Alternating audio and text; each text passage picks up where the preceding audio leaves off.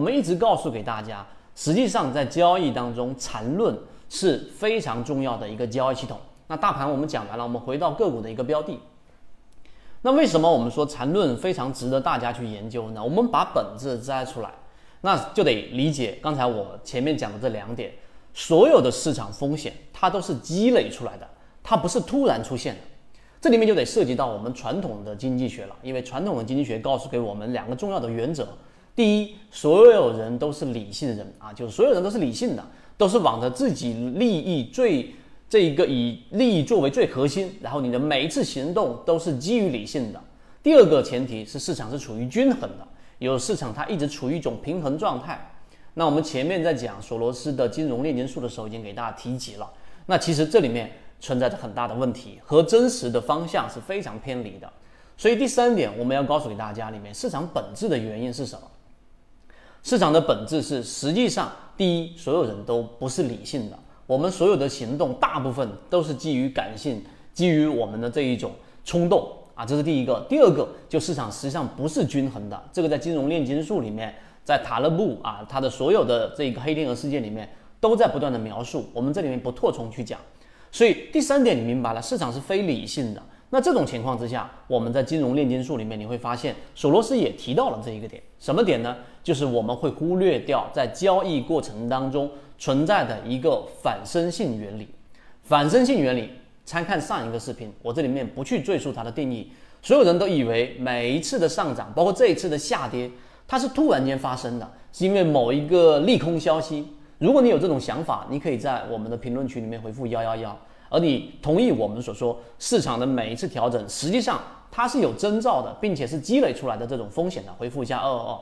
那么最后，我们给大家去说，这个过程当中，我们到底忽略了什么最重要的因素，导致在交易当中我们失去了保住本金的能力？就是刚才对于风险的这个认识，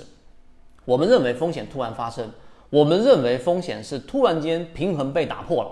但是呢，实际上无论是大盘还是个股，它都是一个积累的过程。那这里面就是我们忽略了什么因素？第一啊，我们刚才说了，所有的股价都是买卖双方所达成的一个均衡，却忘记本身我们所处的这个金融市场啊，A 股交易市场里面。存在着我们的这个反身性原理，也就是说，你作为交易者来说，你的每一次的判断，实际上又反过来影响着股价，而股价呢，又反过来影响着趋势，而趋势本身也对股价产生了影响，而股价又对着所有的交易者又产生心理上的一个影响，这里是非常复杂的。当然，我们不可能在这么短的时间内把这个内容阐述清楚，哪怕是索罗斯这么厚的一本著作里面。也没有把它说的特别特别的清晰，但这个东西你要明白，我们忽略了市场一个很重要的因素，就是刚才我们说说互相影响的这个因素。好，回到这个第四点最重要的，也就最后一点，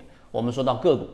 有人说我理解这些背后的原理干什么，对不对？你不如直接告诉给我买哪一个标的，什么时候买，什么时候卖啊？我们说过这是不存在这个市场的这种交易方式是能够获利的，这种是不现实的。但是刚才我们说，回到个股标的里面，为什么缠论是值得大家非常深入去了解的原因，就在于它其实里面就已经产生了。刚才我们所说有两个很大的基础啊，刚才我们已经提到的，第一就是这个市场的风险是积累出来的。我们来告诉给大家为什么？因为你要知道，在缠论的交易当中有几个核心的概念，第一就是我们说的级别，对吧？日线级别、六十分钟级别、三十分钟级别、十五分钟级别，由大级别到小级别，由小级别到大级别，不断的切换。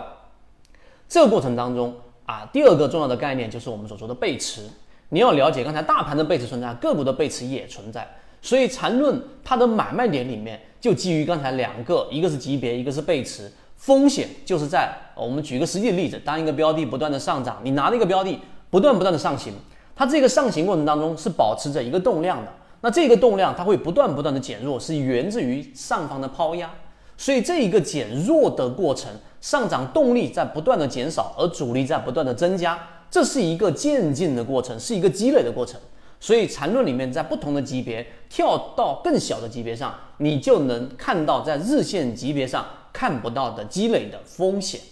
那当然里面会有涉及到一些。啊，我们说的交易模型的元素，但这一点你明白了之后，你就知道缠论它的核心在这里，而不是你去研究到底这一笔这个很重要，技法上的这是怎么样画一笔，怎么样去画一个中枢，这肯定很重要。但是你如果不理解刚才我们所讲的这一个风险是不断积累的过程，实际上就存在着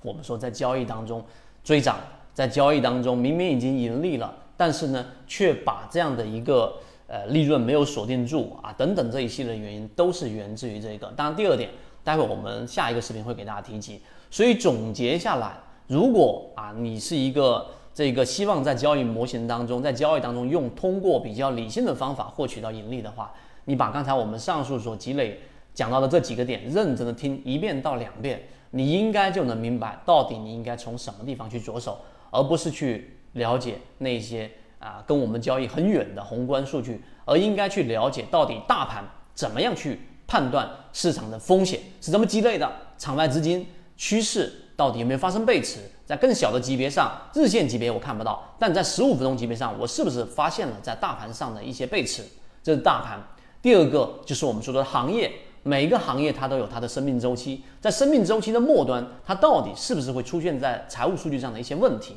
第三个，在个股标的上，我们所给大家讲的一个选择就是缠论。那缠论我们已经完整交付给大家了，所以这就是我们今天要给大家讲，在市场里面保住本金的一些关键。啊，后面我们会有一些补充，大家有什么疑问，你可以在评论区这一个发出来。后面我们会针对大家的评论去给予一些短的一些内容。二幺二有完整版的视频专栏分享给大家，希望今天的三。